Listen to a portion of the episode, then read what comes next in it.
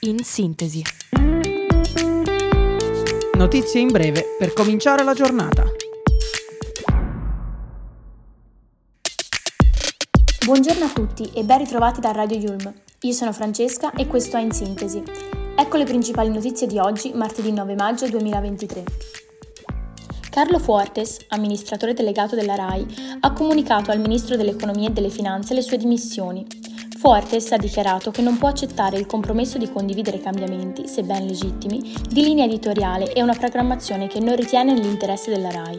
Spiega inoltre come dal 2023 sulla sua carica e sulla sua persona si sia aperto uno scontro politico che contribuisce a indebolire la RAI e il servizio pubblico. Oggi è la giornata dell'Europa e la Presidente della Commissione europea, Ursula von der Leyen, sarà a Kiev per incontrare il Presidente ucraino Zelensky. Zelensky ha annunciato ieri che il 9 maggio sarà festeggiato d'ora in poi anche in Ucraina.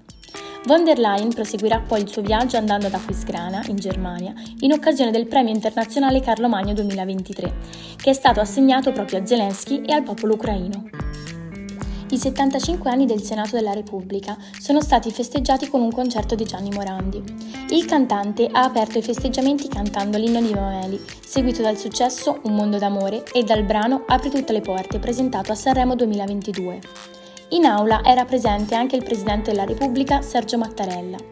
Al termine dell'esibizione, il presidente Ignazio La Russa ha personalmente ringraziato Morandi, definendolo un'icona della canzone italiana. Un vasto incendio è scoppiato nella distilleria Caviro di Faenza, in provincia di Ravenna, nota per la produzione del vino Tavernello. La colonna di fumo era visibile da diversi chilometri di distanza. Il sindaco ha invitato i cittadini a rimanere a distanza dallo stabilimento. I vigili del fuoco sono immediatamente intervenuti e non sembrano esserci persone coinvolte. I lavoratori hanno sentito una forte esplosione iniziale, seguita poi da altre più piccole. La scherma azzurra ha ottenuto il passo olimpico per Parigi 2024. In Colombia, Davide Di Veroli e Federico Vismara hanno conquistato l'argento e il bronzo. Inoltre, per la parte femminile, Rossella Fiamingo conquista il terzo posto del podio.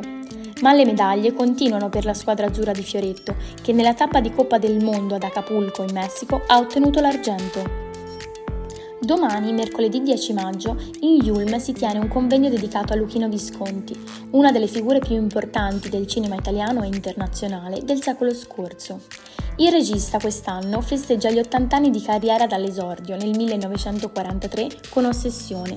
Tratto dal romanzo Il postino suona sempre due volte di James Chain, il film ha inaugurato nel cinema italiano il neorealismo. Queste le principali notizie della giornata. L'appuntamento con In Sintesi è a domani alle 8, sempre su Radio Yulm. Un saluto!